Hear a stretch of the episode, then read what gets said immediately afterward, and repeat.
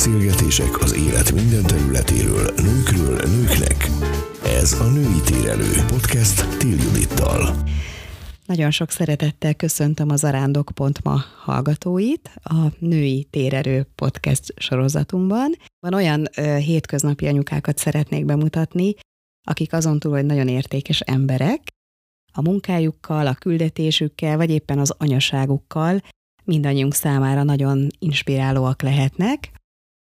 Mai vendégem Vég Anikó. Nagyon sok szeretettel köszöntelek, Anikó, és nagyon köszönöm, hogy elfogadtad a meghívásomat. Köszönöm szépen én is, hogy itt lehetek.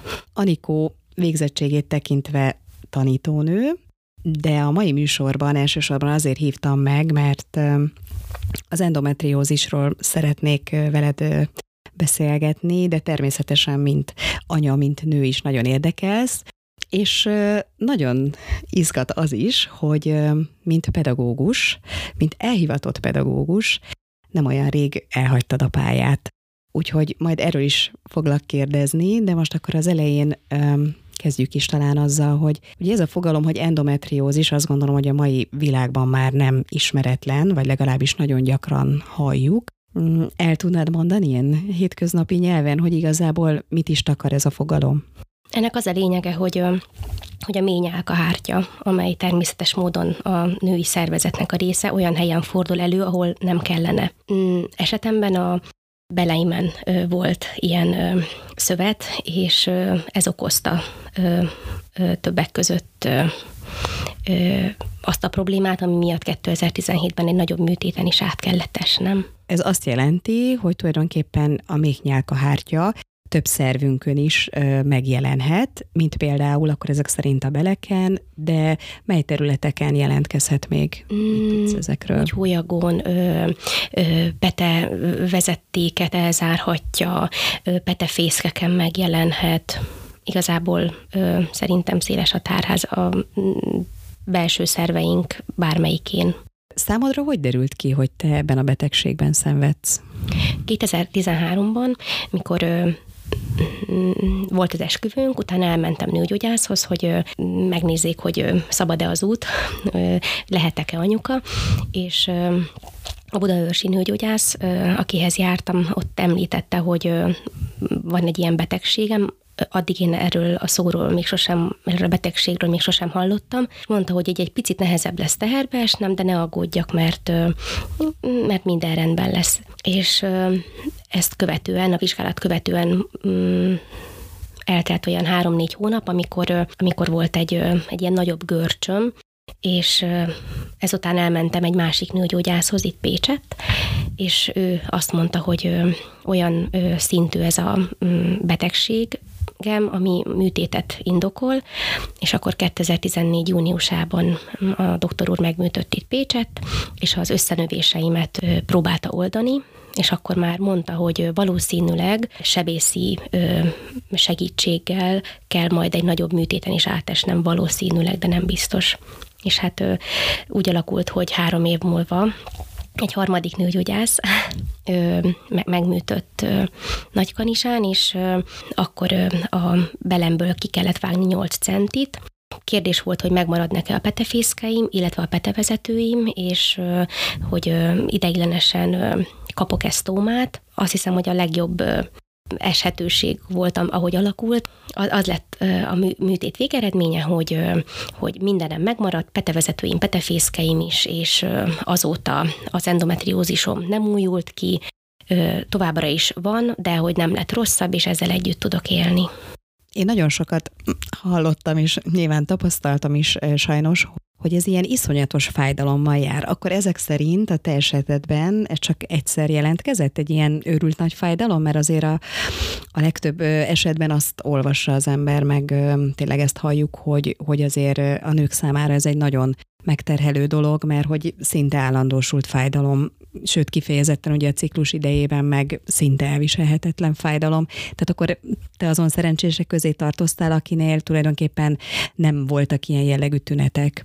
Ez az legelső alkalom, amikor ö, egy nagy fájdalmaim voltak, ez nagyon emlékezetes volt, ezen kívül volt még egy pár, amikor, ö, amikor emlékszem, hogy több ö, fájdalomcsillapítót is be kellett szednem, de több orvos is csodámra járt, hogy, hogy ilyen előre haladott állapotú endometriózisnál ez nem jellemző, hogy nincsenek fájdalmaim, úgyhogy én nagyon örültem, hogy, hogy, hogy ennyivel megúsztam.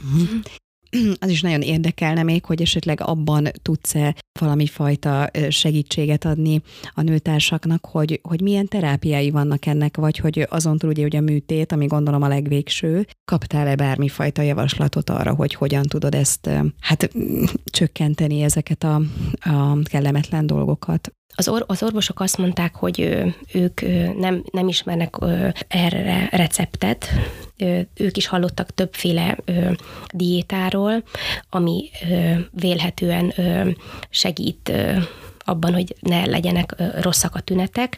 Én sokat utánolvastam ennek, és próbáltam kevesebb vörös húst enni, odafigyelni arra, hogy hogy ne, ne egyek annyi fehér kenyeret. Írták még, hogy a sok alkohol, illetve a dohányzás is rossz irányba befolyásolja, illetve több helyen összefüggésbe hozták a gluténérzékenységgel, és nekem 2016-ban kiderült, hogy gluténérzékeny vagyok, úgyhogy azt én tartottam is. Egy Aviva nevű tornát kezdtem el csinálni Budapesten, de az elmaradt egy idő után, úgy éreztem, hogy ez nem az én utam. Mondták, hogy hogy hogyha az ember nem menstruál, akkor nyilván a ményárka a hártya sem burjánzik minden hónapban a ciklus alkalmával, úgyhogy ez egy ilyen ördögi kör, hogy ha az ember teherbe esik, akkor ez jót tesz az endometriózisnak, viszont az endometriózis pedig gátja a teherbeesésnek, úgyhogy ez, ez ilyen nagyon nehéz uh-huh, uh-huh. volt. Igen, igen, elhiszem. De akkor tulajdonképpen ez egy olyan betegség, amivel effektíve nem lehet leszámolni mondjuk egy műtét alkalmával, tehát hogy ez akár, ugye te is mondtad, hogy nem újult ki, de hogy jelen van ugyanúgy a szervezetedben, tehát az életed végéig kísérni fog téged, vagy, vagy ezt nem lehet véglegesen lezárni? Megszabadulni tőle? A mostani kezelő orvosom azt mondta, hogy rendszeres ellenőrzésen kell részt vegyek, tehát évente egyszer járok hozzá szűrésre, tehát a szokásos ményak szűrésen kívül ő ezt is figyeli, hogy kiújult-e az endometriózisom, és azt mondta, hogy igen, mondhatni, hogy gyakori. Tehát, hogy nem mindenkinél újul ki, de hogy nem kizárható az, hogy nekem még lesznek műtéteim. Uh-huh. Mhm. 2017 óta nem volt műtétem, bízom benne, hogy nem, nem lesz.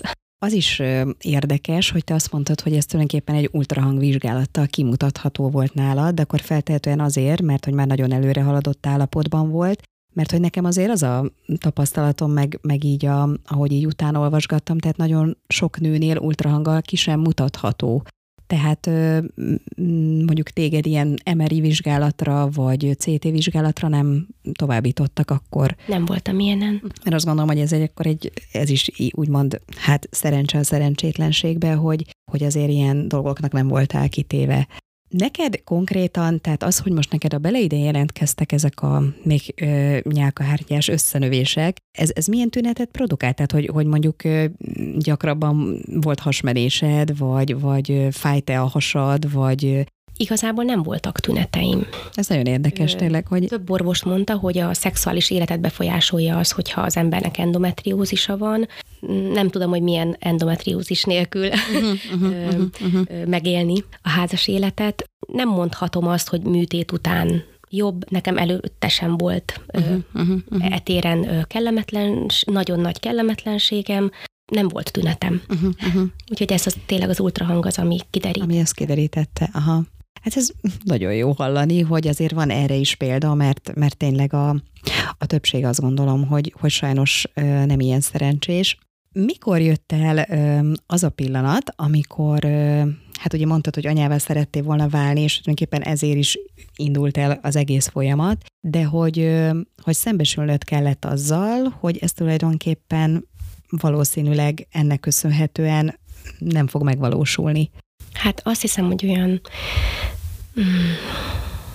jó egy-másfél évvel az esküvőnk után, tehát majd, hogy nem az első ö, diagnózis után ö, ö, éreztem azt, hogy, hogy valószínűleg, hogyha másfél év eltelt, és még mindig nem jött össze a, a kisbabánk, akkor lehet, hogy ez is oka lehet uh-huh, az endometri, tehát az endometri, endometriózis oka lehet a, a, a meddőségemnek, és Kiderült ugye a 2014-es műtét után, hogy a petevezetőim el vannak záródva, gondolkodtunk, illetve úgy csak úgy érintőlegesen gondolkodtam a, uh-huh. a lombikon, Utána olvastam, és, és több ismerősöm is volt, aki, aki ezen átesett, és arra jutottam, hogy ez, ez nem az én utam, engem már többször műtöttek a vesém miatt, és mm, úgy érzem, hogy olyan félelem is volt bennem amellett, hogy hogy nem, nem, nem annyira tudtam azonosulni azzal, hogy,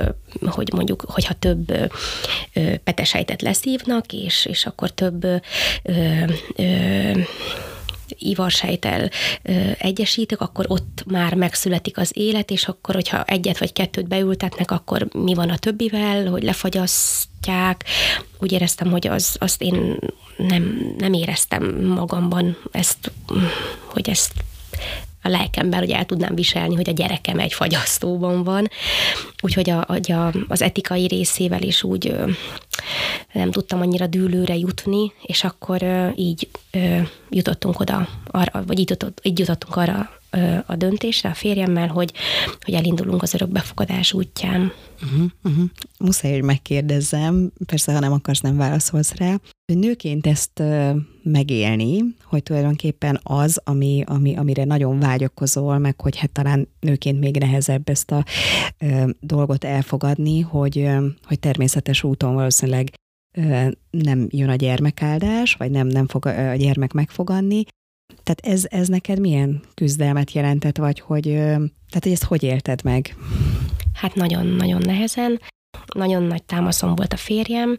Hónapokig tartott az, hogy rendszeresen akármikor is eszembe jutott a nap folyamán, hogy, hogy, hogy, hogyha eljöhet tehát, hogyha eszembe is jutott a nap folyamán, hogy nekem nem lehet saját gyerekem, akkor rögtön elsírtam magam. Úgyhogy ez igazából nem tudok időt mondani, de nagyon sok ideig volt az, amikor úgy éreztem, hogy ezt nem lehet elfogadni, és amikor már ez húzamosabb ideig fennállt, és úgy éreztem, hogy hát így, így nem lehet élni, mert hogy annál sokkal szebb az élet, hogy, hogy azon keseregjünk, amit nem tudunk változtatni, akkor úgy ö, sok imádkozás után, meg ö, megint csak a férjem támaszom volt ebben is nagyon ö, arra jutottam, hogy, hogy igazából nem anyának születtem, hanem, hanem úgy, úgy érzem, hogy, hogy szeressenek, meg hogy szeressek, és hogy, hogy minden erőmmel azon kell legyek, hogy, hogy, hogy ha nem így, akkor másképp terjemjek gyümölcsöt és akkor úgy érzem, hogy ki tudtam mondani egy ponton, hogy, hogy én nem leszek öngyilkos, vagy nem fogok ezentúl szomorkodni minden napomon, hanem, hanem próbálom nézni azt, ami van. És arra jöttem rá, hogy olyan sok mindenki, sok minden nem kap meg az élettől. Lehet, hogy valaki sokszoros anya, de nincs férje, vagy, vagy, vagy nincs lába, vagy igazából nagyon sok problémája van az embereknek az életben is, nekem, nekem ez, nekem ez lesz a sebem az életemben is, és hogy együtt kell tudnom élni egy sebbel, és így mhm. is lehet teljes életet élni. Ez nagyon jó szerintem, hogy ezt, ezt tehát, hogy erre egyedül, vagy segítséggel tudtál eljutni, vagy kértél segítséget? Igazából akkor még nem jártam pszichológushoz. Uh-huh. Azt hiszem, hogy úgy, úgy egyedül, hogy, hogy a családom és a barátaim mellettem álltak. Uh-huh. De jó. És, és főként a, úgy érzem, hogy a legnagyobb támaszom a jó Isten.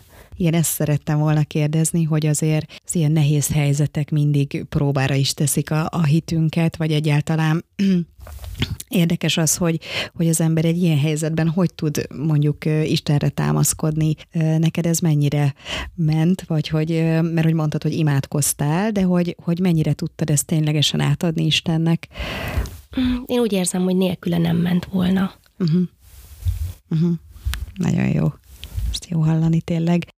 Említetted, hogy, hogy így, vagy legalábbis az elmondásod szerint én azt érzem, hogy egy nagyon stabil párkapcsolatban élsz, de hogy azt gondolom, hogy ez a, ez a hullámzó ö, sok minden, tehát úgy értem, hogy a, a nehézségek, amikkel azért itt ö, szembe, vagy meg kellett küzdened, ö, biztos vagyok benne, hogy voltak azért olyan olyan helyzetek, amikor, amikor ö, azt érezted, hogy, hogy talán a, a, a férjed sem tud igazából segíteni, vagy támaszod lenni, vagy voltak ilyen mélypontok? Mert nem, nem is biztos. Mm, nagyon sok mélypontom volt, és, és teljes mértékben úgy, úgy érzem, hogy, hogy, hogy a férjem stabilitása, lelki ereje ezeken mind, mind átsegített.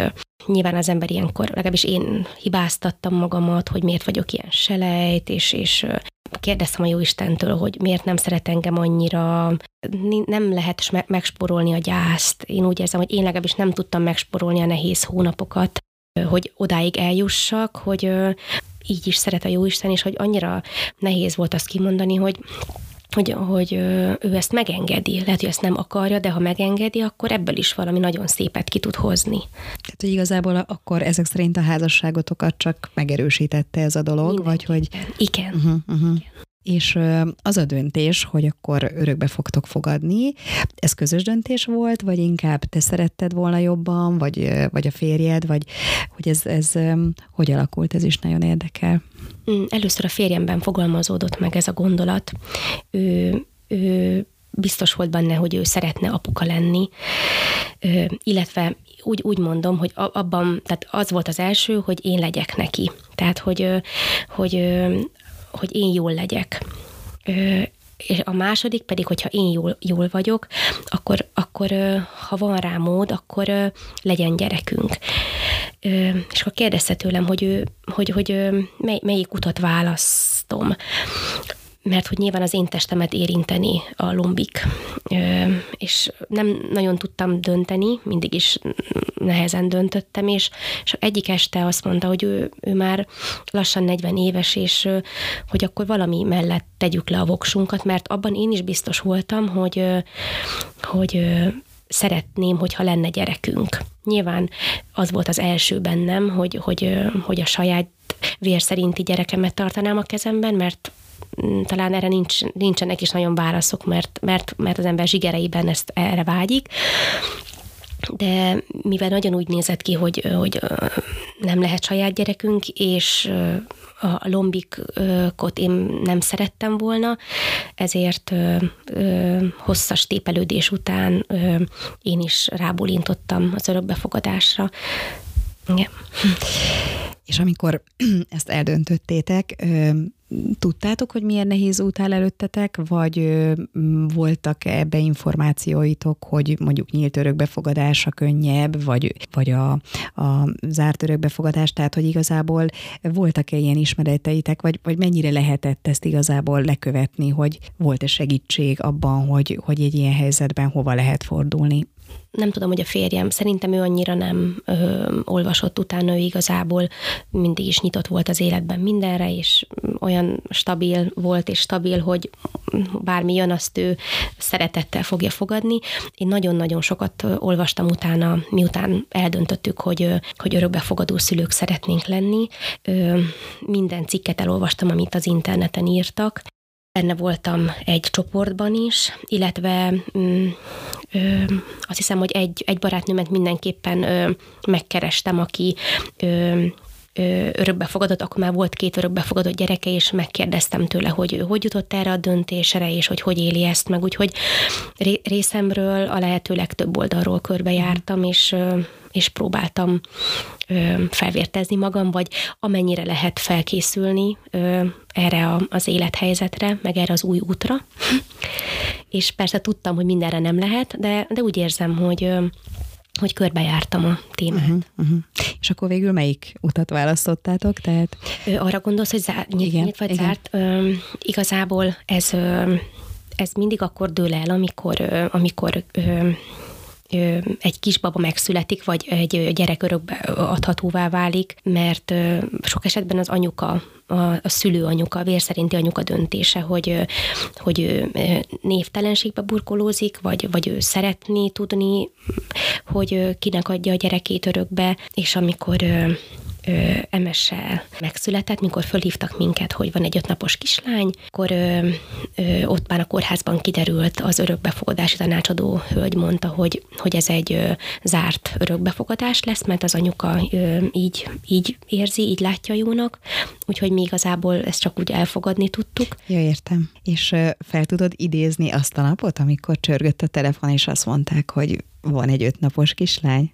Nagyon is fel tudom, mert azóta már ugye öt éves, és rendszeresen igényli, hogy eljátszuk, hogy őt kitolják a folyósón. Éppen délután dolgoztam a gyerekekkel, és csörgött a telefonom.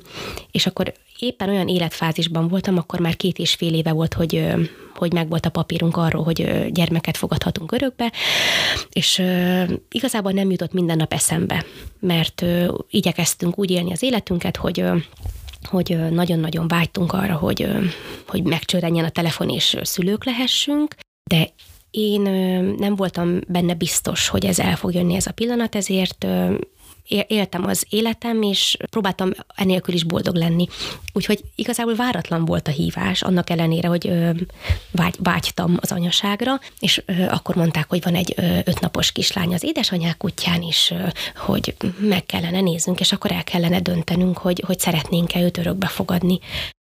Érdekes módon az első gondolataim között az volt, hogy jaj, én még nem vagyok erre készen. Uh-huh. Megijedtem, és hirtelen éreztem ennek a súlyát, hogy akkor én egy igazi kisbabával kell majd otthon legyek, és én kell majd életben tartsam. Mondta a hölgy, hogy minél hamarabb menjünk, ahogy tudunk.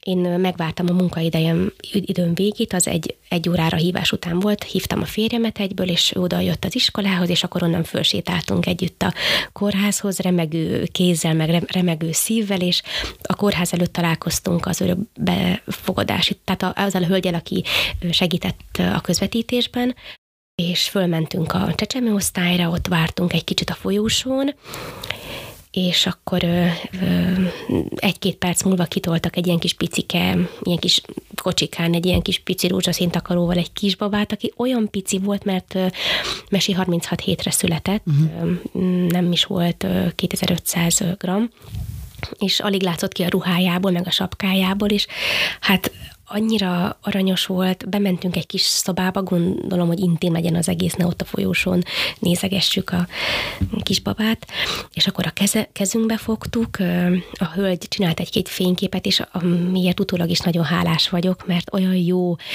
visszanézni, és olyan boldogok voltunk mind a ketten, és, és akkor megkérdezte Andor a hölgytől, hogy hol kell aláírni. Tehát, hogy igazából helyettem is kimondta, hogy, hogy hát nem kérdés, hogy, hogy szeretnénk a szülei lenni. És onnantól kezdve egy, egy hét alatt, tehát egy hét sem volt, amíg mindent beszereztünk a kisbabánknak, a barátaink és a szüleink segítségével, és, és olyan gyorsan történt minden, hogy ö, ö, alig kéthetesen, tehát még nem volt kéthetes sem emese, és már, már velünk aludt, már kiságya volt, és mindene volt, és, és ott olyan gyorsan történtek az események, hogy csak kapkodtam a fejemet. Uh-huh, uh-huh. Aj, hát köszönöm szépen, hogy ezt elmesélted, mert ez, ez nagyon nagy élmény volt hallgatni, meg nagyon megható, tehát hogy, hogy, hogy így is meg tud születni egy gyermek egy anya szívében, hogy, hogy az első találkozásnál, és hogy, hogy szeretnélek megnyugtatni, hogy szerintem mindenki szívében ugyanezek a gondolatok vannak, amikor arra gondol, hogy, vagy amikor megtudja, hogy anya lesz, vagy egyáltalán, tehát hogy hogy nagyon, nagyon jó hallgatni tényleg azt, hogy, hogy, hogy benned is ez teljesen természetesen így zajlott le, és kíváncsi vagyok nyilván utána arra, hogy, hogy, tehát, hogy ez hogy folytatódott, mert azért azt gondolom, hogy amikor anyává válunk hirtelen, vagyis hát nyilván aki mondjuk ugye a saját gyermeket, tehát hogy kilenc hónapig az ember próbál hangolódni erre a dologra, de, de hogy azért tehát, hogy ez egy folyamat, nyilván nem egy, egy napos dolog, hogy benned ez így hogy alakult az, hogy te most aztán anyuka lettél, és igen, ahogy mondtad, hogy elsődleges feladatod, hogy az ember ugye életbe tartsa a picit, de hogy, de hogy közben azért nyilvánvalóan megfogalmazódtak kérdések benned. A, a kezdeti ö, ilyen, ilyen eufória, meg ilyen mámor után, ami tartott egy olyan két-három hétig, hogy igazából jöttek a, a, a, az üzenetek, és, és a barátok mondták, hogy nagyon örülnek, és, és többen sírva fogadtak, és jöttek látogatóba. Utána éreztem azt, hogy, hogy, hogy nekem ez nagyon nehéz ez a helyzet. Én azt hittem, hogy erre már készen vagyok, úgyhogy az esküvőnk után volt ez öt évvel, hogy anyuka lettem, és, és hát nem, nem voltam készen. Nekem nagyon küzdelmes volt az első négy-öt hónap, mm, talán ilyen örökbefogadás utáni depresszióm volt. Uh-huh, uh-huh. Ö, olyan érdekes, hogy, hogy mm, azt, hogy azt mondják, hogy hogy egy gyerek születése felforgatja az ember életét, azt én megtapasztaltam magamon, mert nekem nagyon felforgatta a lelkemet. Elkezdtem hirtelen és nagyon gyorsan felnőni, mert én mm. nagyon mindig is ilyen gyermeklelkű voltam, és talán kicsit szeleburdi, és, és úgy éreztem, hogy egy akkora felelősséget kaptam, bár én akartam, de nem tudtam, hogy a gyakorlatban ez ilyen, meg hogy érzésben ez ilyen, hogy, hogy győztem igazából futni a feladatok után, és talán nem is a, a kislányunk ellátása volt nehéz, mert ö, ö, az anyagi helyzetünk lehetővé tette, hogy mindent megvegyünk neki, ö, biztosítottunk neki anyatejet, a barátaink közül többen ö, ö, adtak anyatejet, illetve a kertvárosi anyatej gyűjtőállomásról is hoztunk rendszeresen 8-9 hónapos koráig, hát egy olyan 70-80 százalékban azzal tápláltuk. Inkább a lelki része volt nagyon nehéz, egy olyan folyamat indult el bennem, ami ilyen kicsit ilyen tisztulási folyamat, amiben, amelynek során így sok mindenre rájöttem az életemben, hogy mit, mit csináltam rosszul, mit kellene másképp csinálnom, miben vannak függőségeim.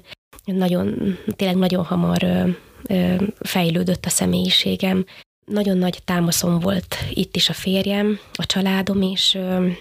Jártam lelki gondozásra egy atyához, illetve egy pár hónap elteltével folytattam, a, a, tehát e, tovább jártam a pszichológusomhoz, mert emese születése előtt egy-két hónappal elkezdtem hozzájárni, és akkor, ahogy megjött Mesi, abba maradt, és akkor, amikor egy picit már így beálltak az otthoni dolgok, vagy kezdett egy picit kezdtem egy kis rutint fölvenni, akkor újból elkezdtem járni, illetve mentem még gyógytornára az unokatestvéremhez, úgyhogy és mind a három ember, az atya is, a pszichológus is, és az unokatestvérem is nagyon-nagyon sok erőt és szeretetet adott, és támogatást, úgyhogy én nekem nagyon nagy áldásban volt részem, és így tudtam ezt a, az öt hónapot igazából átvészelni.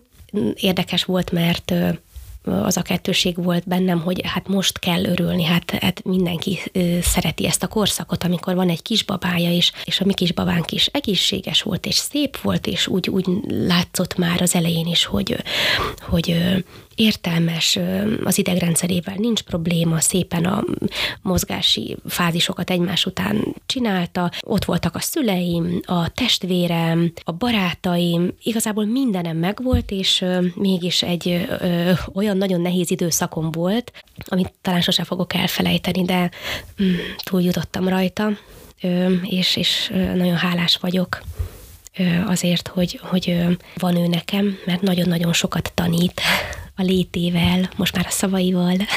Hát igen, meg, meg, meg ez is tulajdonképpen, mm, tehát ahogy most itt ezt elmesélted, hogy azért a nehézségekből is lehet tanulni, meg lehet fejlődni, meg hogy velejárói az ember életének, hogy, hogy időnként megtapasztalja azt, hogy milyen nagyon mélyen lenni, de hogy van belőle kiút.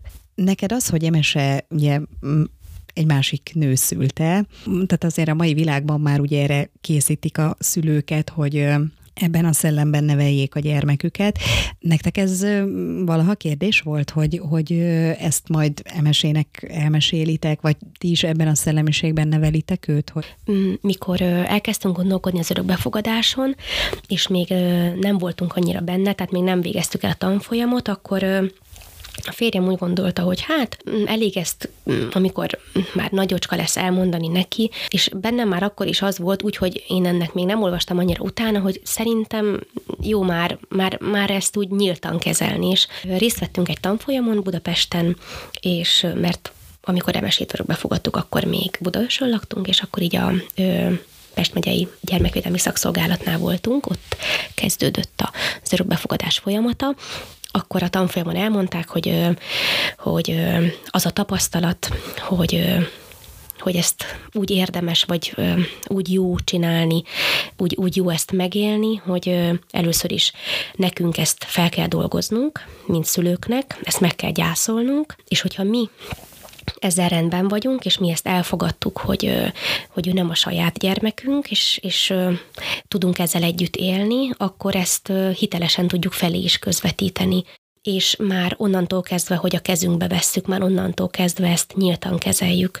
Ha bárki jön hozzánk, akkor, akkor beszélünk róla, hogyha szóba kerül, mondott egy nagyon jó példát a, a tanfolyam vezető hölgy, hogy, hogy ilyeneken, hogy a, hogy a kisbabák azok nagyon figyelnek, nagyon érzékenyek a szenzoraik, hogyha mondjuk tolom a babakocsiba a kisbabámat, és találkozom az utcán egy ismerőssel, aki rám néz, meg a babakocsira, és ö, kérdezi, hogy hát nem is emlékszem, hogy hát mikor, hogy, hogy volt, nem is volt pocakot, hogy de aranyos, és akkor reagálhatok erre úgy is, hogy kicsit elodázom a kérdést, és, és gyorsan átterelem a szót más, hogy hát igen, igen, és, és akkor tehát, hogy nem válaszolok rá, mert mondjuk még én nem dolgoztam föl, vagy, vagy úgy, úgy akarom, hogy ne tudja meg senki, mert hogy ez nem tartozik senkire, vagy a másik lehetőség is a tanfolyamon ezt javasolták nekünk, hogy természetesen, nyíltan, őszintén lehet mondani, hogy igen, ő a mi kislányunk, és ekkor és ekkor fogadtuk örökbe, és hogy a kisbaba ott, ha nem alszik éppen, de mondjuk, hogy nem alszik, akkor ha nem is érti a szavaimat konkrétan, de látja az arc kifejezésem, hogy én erre hogyan reagáltam, hogy bennem milyen frusztrációk vannak, vagy ezt milyen természetesen kezelem. Úgyhogy többek között ez is egy nagyon-nagyon jó ö, útravaló volt, ö, amit a tanfolyamon kaptunk, mert mi ebben a szellemben ö, neveljük Emesét. Teljesen tisztában van azzal, hogy, ö, hogy őt örökbe fogadtuk, hogy egy ö, másik néni pocakjában volt, és hogy a másik néni nem tudta fölnevelni, de hogy nekünk nem lehetett saját gyermekünk, őt, őt nem tudta a saját anyukája és apukája nevelni, és akkor így a jóisten három különböző helyről összehozott egy családot. Uh-huh, uh-huh. És ö, ő ezt úgy éli meg, hogy, hogy ez, ez egy teljesen természetes dolog, hogy valakit megszülnek, valakit örökbe fogadnak. És ő a babáival és a plüsseivel ezt rendszeresen eljátsza, hogy a féltársaságot megszülte, a másik felét pedig örökbe fogadta, és olyan természetesen beszél erről, mint hogy mikor vacsorázunk, vagy mi lesz a program az óvodában. De jó, szerintem a szenzációs, meg, meg tényleg én is, tehát nyilván ismerjük egymást már régóta, és, és hogy ez, ez engem mindig teljesen lenyűgöz, hogy, hogy ti erről mennyire természetesen tudtok beszélni, és hogy tényleg a legelső pillanatban ezt így közlitek, hogy tisztában legyenek az emberek ezzel, és, és, és számomra is egyébként ez azt közvetíti, hogy ti ezt teljesen fel tudtátok már dolgozni, hogy, hogy igen, ti így kaptatok gyermeket, de ez így is teljes, tehát hogy ez így nagyon jó. Nagyon köszönöm szépen az őszinte gondolataidat ezzel a különösen érzékeny témával kapcsolatosan, amiről azt gondolom, hogy hogy, hogy talán nem tudnak sokan ilyen nyíltan beszélni, de biztos, hogy, hogy sok, sok erő rejlik ebben. Még egy utolsó kérdésem így az endometriózissal kapcsolatosan, hogy, hogy nem tudom, hogy arról van-e tudomásod, hogy, hogy ez miért alakul ki például valakinél, vagy, vagy hogy ez volt-e nálatok esetleg a családban, vagy lehet -e ennek genetikai háttere, vagy ilyesmi, nem tudom, hogy ebben a dologban van-e ismereted a jelenlegi állás szerint igazából csak tapogatóznak az orvosok, én úgy tudom. Létezik olyan elv, hogy, hogy ez születési rendellenesség, és valahogy nem úgy ö, alakult az ember alhasi szervrendszere, hogy, ö, hogy a menstruáció során minden a megfelelő irányba áramoljon, és, és ö, tehát, hogy ezzel születik valaki, valaki lelki okokra vezeti vissza az endometriózist, állítólag a menstruációnak nem is kéne igazából fájnia, és a legtöbb embernek, a legtöbb nőnek, akinek fájdalmas menstruáció van, az endometriózissal küzd ki ilyen szintű. Ez mondjuk annyira érdekes, hogy... hogy... Annak is nagyon erős fájdalmai voltak lánykorában, mm-hmm. ezt mesélte nekem. Úgyhogy az is lehet, hogy örököltem, de a nővérem is én megszülettünk, úgyhogy akkor, ha neki az is volt, akkor mi, mi, mi megfoganhattunk endometriózis mellett. Erre is nagyon-nagyon sok példa van. Nem vagyok biztos benne, hogy nekem azért nem született saját gyermekem, mert endometriózisom van. Lehet. Igazából nagyon sok minden számba vettem már, azt, hogy gyermekkoromban több veseműtéten estem keresztül, és ugye ott is az emberben ide-oda pakolják a szerveket, ott is valamit megsérthettek, vagy alakulhatott úgy, hogy, hogy én nem szülhettem gyermeket. Igazából egy bizonyos út után, mivel az orvosok sem tudnak biztosat mondani, azt kell kimondja az ember, hogy, hogy a miérteknek már úgy, úgy véget kell vetni, vagy legalábbis csak úgy jön természetesen, hogy, hogy az már csak egy ilyen sötét erdő, hogy miért, vagy ez olyan zsákutca. Hát, mert. és, és akkor ezzel így kell élni. Uh-huh, uh-huh. Igen, mert egyébként én is ezen sokat gondolkodtam, hogy azért mit tudom én az én megboldogult fénykoromban.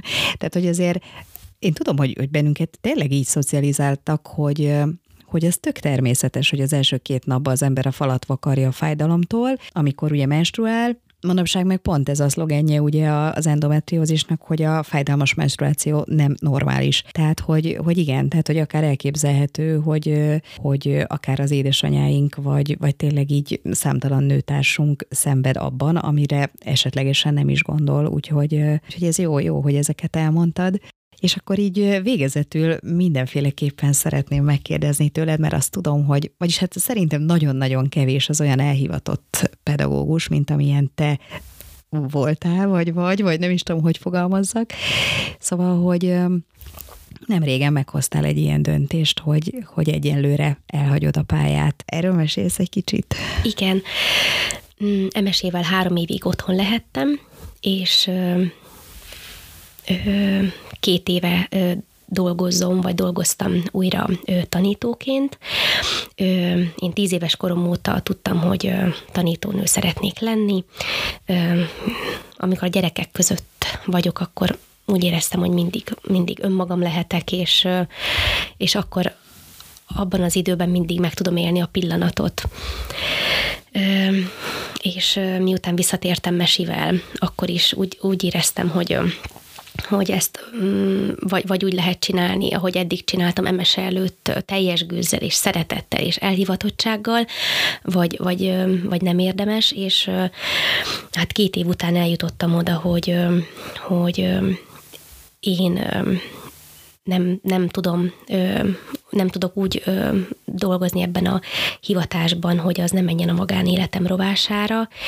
Mm, ez elég sok összetevős, hogy, hogy hogy én miért, miért jutottam el arra a szintre, hogy, hogy azt kellett mondanom, hogy most egy időre vagy örökre, de sosem zárok be kapukat, elhagyom ezt a pályát. Mm, a legnagyobb, a legfőbb ok az az, az volt, hogy, hogy én, hogy én a, az életem nagy részét az iskolában éltem nem, nem így terveztem, de ö, olyan sok volt a munkám, és annyira mm, magaménak éreztem a, a gyerekek, a szülők, a kollégák ö, problémáit, az iskola adta kihívásokat, hogy, hogy az annyira lemerített, hogy a saját magamra, a férjemre és a lányunkra már úgy éreztem, hogy nagyon kevés energiám jut, és mindig csak futok magam után, én igazából, amikor bent voltam a munkahelyemen, akkor nagyon jól éreztem magam, akkor ott száz százalékon pörögtem, és, és valahogy nem, nem sikerült ezt a két év alatt olyan egyensúlyba hoznom, hogy, hogy, hogy a család előbbre legyen, mert hogy igazából abból táplálkoznék. És úgy érzem, hogy a második tanévemben kiégtem, és a nyár során jutottam arra, hogy, hogy tudnám még ezt csinálni, mert, mert a férjem az anyagi hátteret megteremti ehhez, és, és igazából én nagyon-nagyon-nagyon sok örömömet lelem a szakmámban. Talán még azt is ki tudtam mondani olykor, hogy mintha még többet, mint a családommal, és ez nagyon érdekes volt ezzel szembesülnöm, hogy, hogy mennyi bátorítást és örömöt és, és szeretetet és támogatást kapok a kollégáktól, meg a, meg a gyerekektől, és úgy éreztem, hogy most nekem ezt le kell tennem, mert olyan hamar eltelik az az idő, amíg, amíg én a kislányom anyukája lehetek úgy, hogy ő otthon lakik velünk, hogy, hogy hátra kell lépnem egy párat, hogy tisztán lássak, és, és egy kicsit meg kell pihennem, mert ezt a csodaszép szakmát nem lehet így, így ilyen fáradtan csinálni. Úgyhogy ezek voltak a legfőbb okok, és akkor e, emellett még mm, nagyon sokat számított, hogy most sajnos körülrengi, a, körüllengi az oktatást, ez a nagyon rossz hangulat, hogy az embereknek nem nagyon van már perspektívája, szeretnénk jól csinálni, de, mm, de igazából zöldségből és húsleves kockából nem tudok egy jó húslevest főzni, én legalábbis. Uh-huh, uh-huh, uh-huh. Úgyhogy ez, ezek voltak így a uh-huh. legfőbb okok, ami, ami miatt úgy döntöttem, nagyon nehéz döntés volt, hogy, hogy most ott hagyom, és bízom benne, hogy, hogy most egy kicsit jobban tudok figyelni magamra, meg a családomra. Igen, ez egy nagyon-nagyon bátor tett volt, és nagyon felnézek rád, hogy meg tudtad hozni ezt a döntést a családod érdekében. Meg az is jó volt, hogy kimondtad, hogy, hogy igen, is annak is volt a döntésedbe szerepe, hogy, hogy azért mai világban nem, nem olyan könnyű pedagógusnak lenni, bár sokan ezt gondolják, hogy igenis, igenis vannak olyan nehezítő tényezők, amik időnként el lehetetlenítik szinte az embert. Hát én nagyon köszönöm, Anikó, hogy itt voltál, nagyon-nagyon élveztem minden percét, és Tényleg különösen köszönöm az őszinte gondolatokat. Bízom benne, hogy nektek is tetszett ez a beszélgetés, és köszönjük szépen támogatóinknak, hogy támogatásukkal lehetővé teszik ennek a podcastnek a létezését. Reméljük, hogy legközelebb is velünk tartotok. Találkozunk két hét múlva. Sziasztok! Sziasztok! Ha tetszett ez a tartalom, akkor kövess minket, iratkozz fel csatornánkra és támogass missziónkat. A zarándok.ma per támogatás oldalon keresztül. Köszönjük!